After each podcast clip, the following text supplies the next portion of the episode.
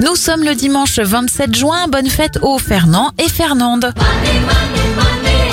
Les événements, le premier distributeur de billets est mis en service à Londres en 1967. La série Urgence est diffusée en France en 1996.